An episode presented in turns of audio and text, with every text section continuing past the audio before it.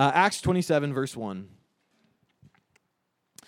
And when it was decided that we should set sail for Italy, they delivered Paul and some other prisoners to centurion to a centurion of the Augustan cohort named Julius. This is the word of the Lord. Um, good morning, everyone. Hello, kids. It's good to see you in here as well. Um, for those of you who don't know me, my name is Naya, and I am one of the pastors here, and it is good to be with you this morning. And so, before we begin, if you want to turn your Bibles to Acts 27, we'll be there, and Acts 28. So, I'll be flipping it um, between those. So, if you want to join and follow me, please um, go there in your Bibles. Um, but let's pray, and we'll get started.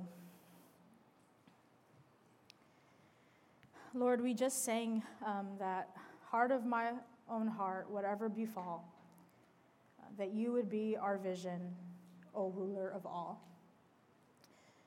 And Lord, we, we ask that you would be our vision this morning and that your spirit would speak to our hearts, that we would hear the words um, that you want to speak to us this morning, Lord, and that we would take them and listen to them and be doers of the word and be reminded of how you pursue us and continue to pursue us. We thank you and we love you, and Lord, may the words of our mouths and the meditations of our hearts um, be pleasing unto you, O Lord, our rock and our Redeemer. And it's in Jesus' name we pray. Amen. A few months ago, I endured one of the hardest moments there ever was as a pastor. Um, it was March of this year, and some of you were actually here. Um, it was Good Friday, and it's one of my favorite services. And the music was going great and the readings were phenomenal and i was feeling the just move of the spirit in here i mean i'm reminded of jesus' death and how he came to you know save the world and to cleanse us from our brokenness and sin and right before um, my time to read i walk up to the stage and it's the climax of the service. I have jesus' death okay? And so i come up to the stage and right before I utter my first word, I heard a noise. And it wasn't your ordinary chair moving noise, right? It wasn't people like whispering to each other. It wasn't people even moving around in the back. Uh, but it was a noise that sounded like I mean, friends, someone just ripped one. And I, like, if there is something you need to know about me, is that ever since I was a little girl, ever since I was a little girl, farts have always been funny to me. I mean, it doesn't matter, okay? It doesn't matter. Every time I hear one, I cannot contain myself. And I couldn't contain myself in that moment because I had to come up here with a straight face and say Jesus' death while just hearing that noise. And somehow, somehow I made it through. I read up there for two minutes. I went and sat down, and Barbara and Eric and Ryan were sitting there, and Ryan couldn't contain herself and she was laughing. And I put my head on Barbara's shoulder, and she was rubbing my back so that I can fool everybody to think that I was crying, but I was not crying. I mean, my shoulders were up and down. I was laughing because I couldn't hold it. And somehow I got through it and I laughed, and it was a good twist to my Good Friday service, and it'll always be a story um, that I remember. But some of you here this morning have your own funny, enduring story, right? Whether you had to be professional um, when something went wrong at your job that was hilarious, or some of you had to be serious when someone mispronounces something, right? Or when someone falls off their chair or says something that's not right. But uh, there's also some of you who had to endure heavy and hard circumstances. Some of you had to endure loss and sickness. Uh, some of you are having to endure, even right now, um, broken relationship, a difficult marriage, a hard diagnosis. And some of you are enduring the pain of finding out the brokenness and trauma of your upbringing that you've been avoiding for so long. And some of you are enduring the weight of your regret and your shame. And if you just live a while, whether you believe in Jesus or not this morning, we are people who have to endure. And how we do that depends, because sometimes we either give up and remain out of touch with our own lives, realizing that we haven't even set foot on the boat. Or some of us think that we're better than we actually are and avoid this reality altogether, not realizing that we're actually drowning. And so, in our passage this morning, we are going to encounter someone else's endurance story. And as we do, we are going to answer this question How do we hold on to hope and endure in our seasons of difficulty? What are some truths that we are to hold on to in order to endure our seasons of hopelessness? Well, first, our passage this morning tells us to listen to the warning signs. And now, if you're with us, if you're with us last week or you're not, and this is your first time, um, we have been in a kind of a couple months series on the book of Acts. Um, and we have been seeing how the church has been sent to do various things. Um, and today we're looking at how the church is sent to endure. Um, and last week, Tim talked about how Paul was on trial before King Agrippa in Caesarea and giving his testimony. And today we find Paul that he is now put on a boat to set sail to Rome. And now Paul has been trying to get to Rome for years. Because uh, if you remember in Acts chapter 1, verse 8, when we preached on that, Jesus told his disciples, You will be my witnesses in Judea, in Jerusalem, in Samaria, and to the ends of the earth. And Rome, in the book of Acts, is considered the ends of the earth. And so this is great. I mean, Paul is following God's mission right? He's ready to set sail and finally get to Rome. And so he gets on a boat with some other prisoners and he finds the centurion who was the guard of all the soldiers on the boat, and his name was Julius. And Paul found favor uh, with Julius. And so they get ready to set sail along the province of Asia. And I think there's a map behind me now where it can show you where Caesarea, that's the red circle there, that's where they are. Um, and now they're setting sail to Sidon, which is really right up north, right there. That's where they land first, at Sidon. And it wasn't too far from Israel. And in fact, Paul had found favor with, the, with Julius, that Julius actually let him go and see some friends. Uh, friendship and hospitality in the book of Acts was a big deal. And so Paul got off the ship said hi to some friends, and then now they're on their way again. Um, and so they leave, they leave Sidon, right? And they're going to pass to the lee of Cyprus because the winds were against them now. And some of you in here know better than I do that in order to sail, the wind matters. Because remember, this is the first century. There are no motors on boats, right? There are no cruise ships. They were heavily reliant on the winds. And so they were passing the lee of Cyprus, which means that the winds were not cooperating.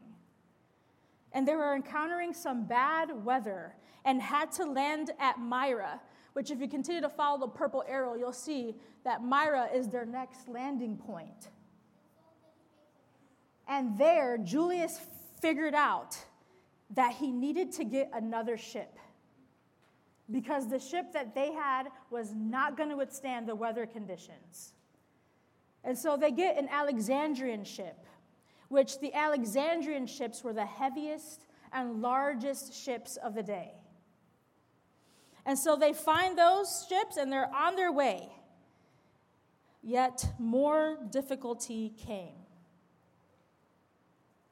And mind you, this trip from Caesarea to Italy, where Rome is, should only have taken five weeks, which to us, that's like, that's a long time. Um, but actually, back then, that was really doable. Five weeks was, all right, yeah, we could do that in five weeks, but it was actually taking longer than expected because of the weather they were encountering. And it's like when you're on a road trip right? And you put in your destination in the Google Maps and it says eight hours estimated time of arrival, and you're like, great, we're optimistic, we're gonna get there. But then you have unexpected detours or unexpected rain, right? Or the children have to go to the bathroom more than usual. And it adds about four to five hours to your trip. Or, or when you're wanting to get on a plane, but then there's a delay and then sometimes you have to actually get another plane because if it's weather permitted, then you can't even get on the plane. I mean, it's frustrating.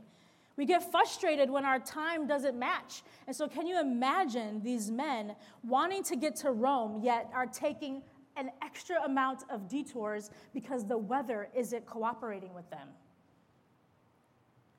And Luke tells us that this is during the time of the Day of Atonement, which he wants you to know that this is between late September and early October, which means that winter is right along the corner. And no one sails in the winter months. So they find themselves in a pickle. Because the worst part of the journey from Crete to Italy, as you can see, it's all blue. There are no landmarks there. It's all blue. And if you leave Crete, you're going to be in the water for a very long time. And you can be out in the middle of nowhere. And I don't know about you, but water in the middle of nowhere scares me because I can't swim. So I will die. It does not matter. So Paul being an experienced voyager and passenger at sea, says this to us in verses 9 and 10. So Paul warned them, Men, I can see that our voyage is going to be disastrous and bring great loss to ship and cargo, and to our own lives also. Paul's like, Hey, I may not be a sailor, but I do know that these conditions are not right to set sail. Let's not go. But Julius, instead of listening, took the advice of the owner of the ship and they set sail anyway. Friends, sometimes in our moments of difficulty, we have to endure the decisions of others, and that's hard.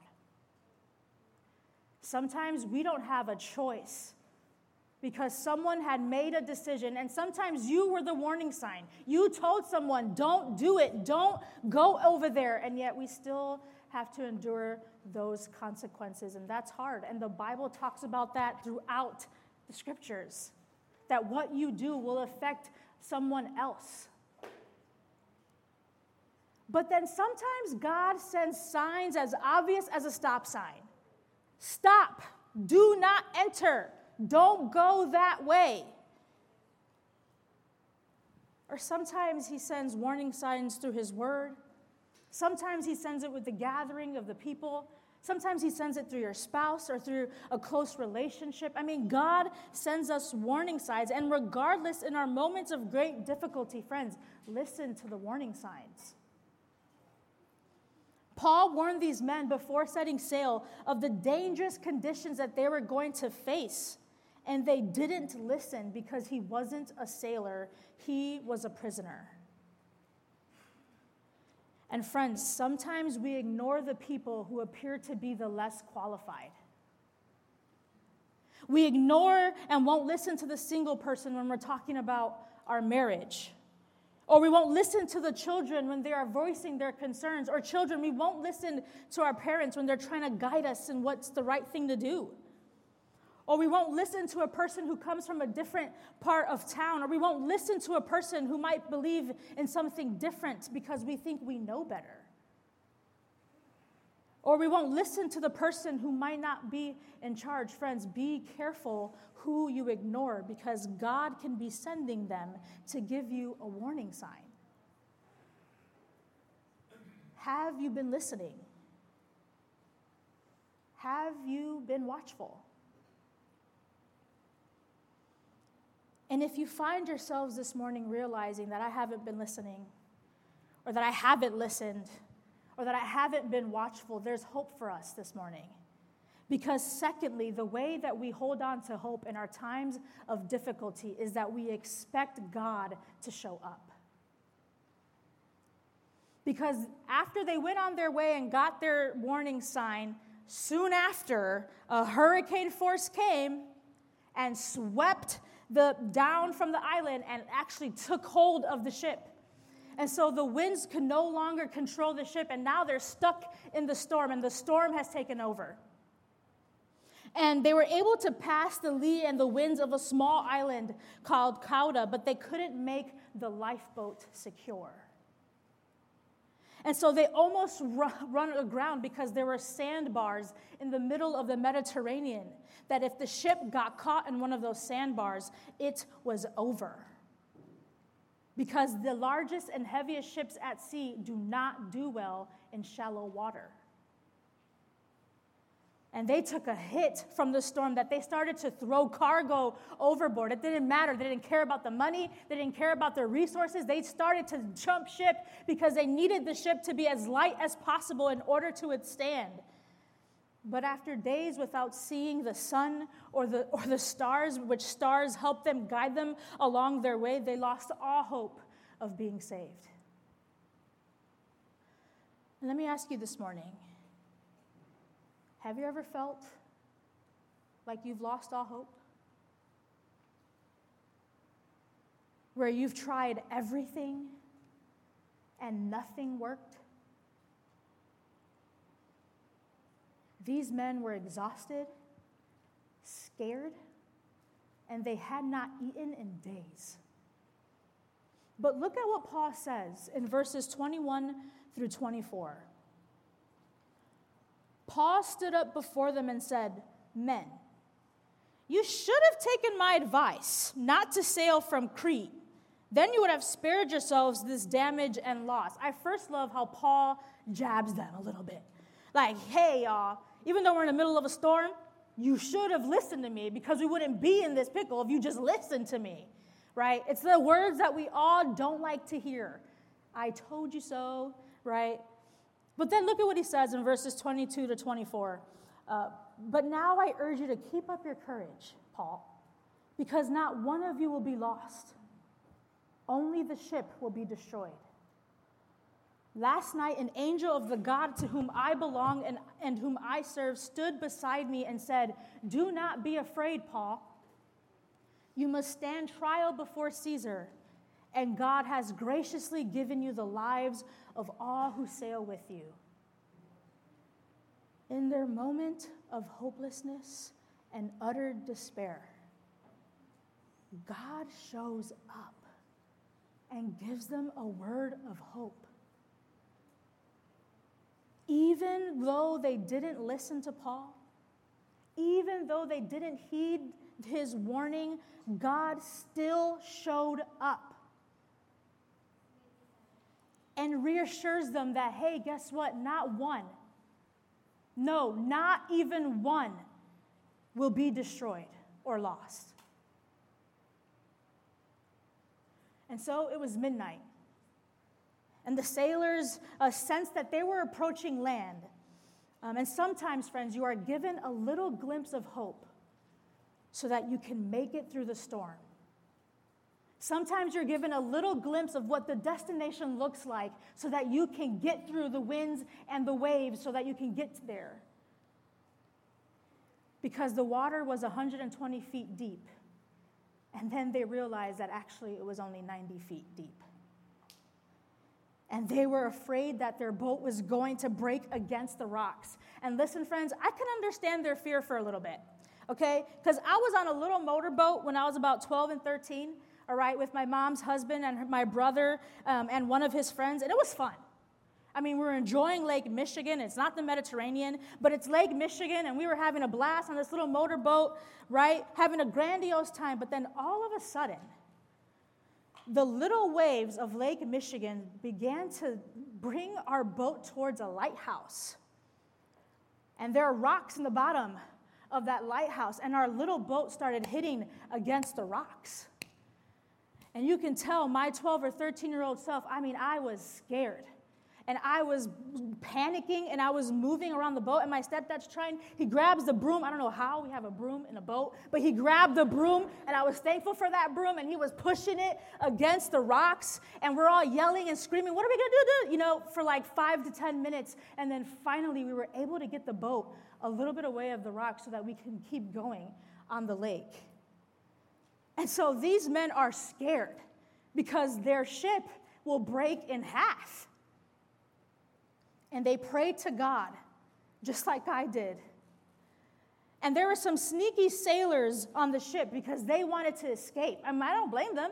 I mean, they're in the middle of a storm, might as well get out. We have lifeboats. Um, and so they were going to drop down the lifeboats, but they were trying to make it seem as they were going to drop down the anchors of the ship. But Paul catches them and says to Julius, Hey, if these men go, we're all done. If these men get out, you will lose your hope of being saved. I think the soldiers got their lesson, and so they trusted Paul and got those men to get back on the boat, and they had to let the lifeboats drift away. Friends, have you ever had to let go of something that you thought brought you life? Have you ever had to let go of something that you thought worked or that was working for a little bit, but you had to let it go? Paul urges them then to eat. So, can you imagine in the midst of a storm? You know what? Let's just eat. You know, I'm going to break bread. He breaks bread. He gives thanks to God. The men haven't eaten in 14 days, and they eat. And there was 276 men on board. Did you catch that? 276 men on board. And after eating, they threw away the remainder of the grain because they continued to try to lighten the ship. And the next day, they saw a bay with a sandy beach. And they decided to cut the anchors and untie the ropes that held the rudders. And they were setting sail to the beach, but the ship got caught in one of those sandbars in the sea, and it began to break. The ship was breaking to pieces.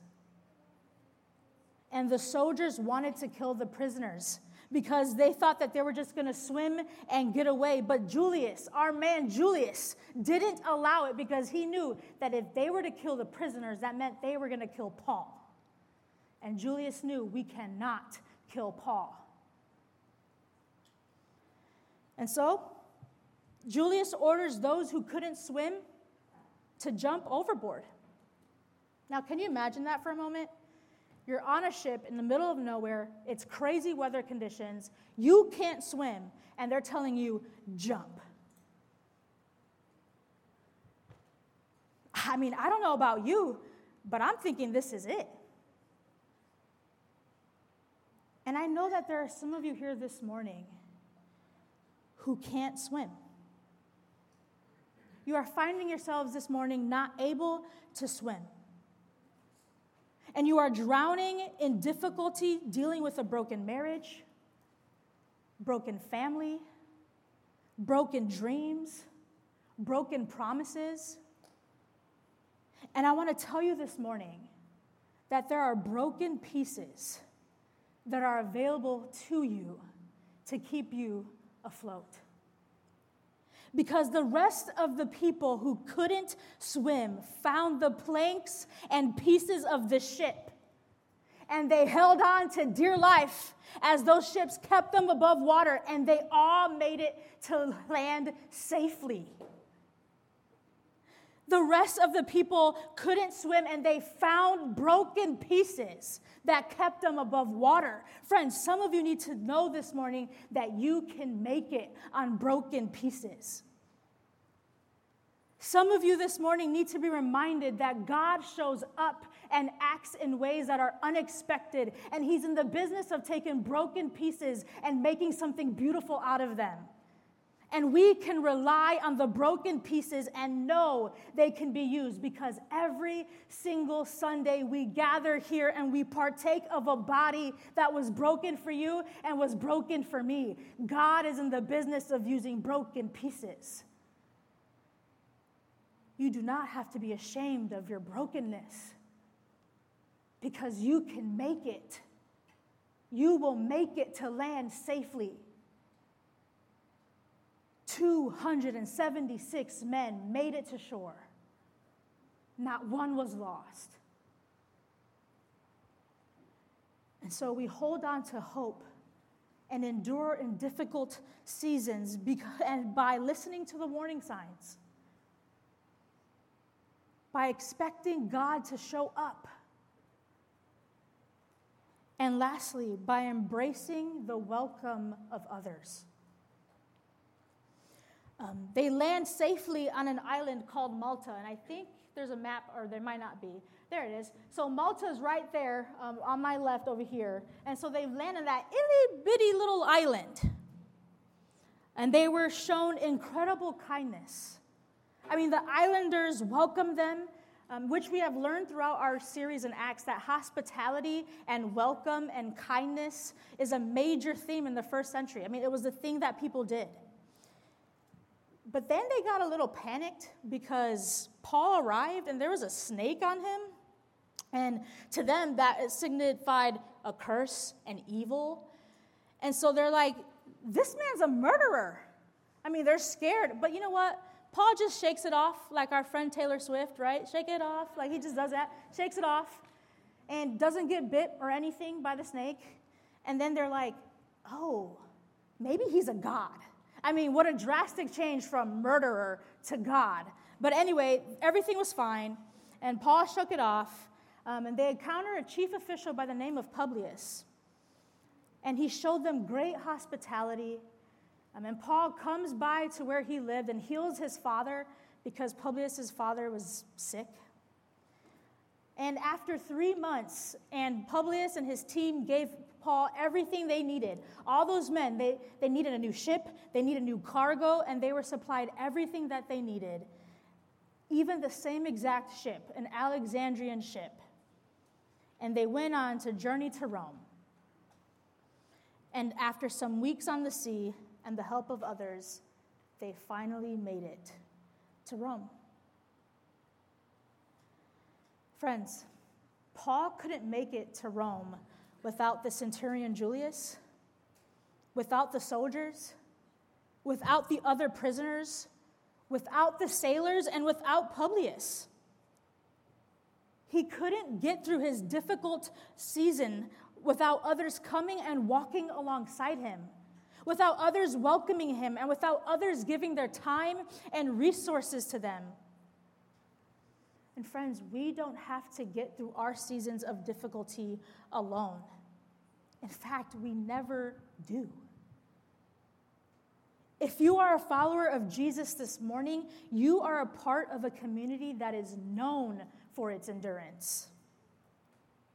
Throughout the centuries, the church has endured every storm that has come against her. And you know why? Because over 2,000 years ago, there was a man by the name of Jesus who endured it all insults, rejection, loss, homelessness, grief, pain, loneliness, beatings, and even death. And he endured because of the joy that was set before him, because he knew that his endurance was going to have an impact on all the world for the rest of eternity and he rose from the dead and sits at the right hand of the Father. And you and I get to rest in the assurance that yes, we shall and we will overcome. So, in our moments of difficulty, we hold on to hope by listening to the warning signs, expecting God to show up, and by embracing the welcome of others, because God in Christ, by His Spirit, has welcomed you and I. Let's pray. God, we were just saying a little bit ago that for every fear, there's an empty grave. And that the darkness fades into new beginnings. And that is our hope. The hope that, yes, this life brings us trials and pain and suffering, yet at the same time, we get to hold on to hope and joy in the midst of it. That is our story. That is the Christian story. And we thank you for the reminder this morning that you use broken pieces. That you use broken pieces. And so, God, we just thank you. We thank you for who you are. We thank you for what you've done in Jesus. And we thank you that we get to gather together and encourage one another. And I pray, Lord, that we would take heed to your word. And it's in Jesus' name we pray. Amen.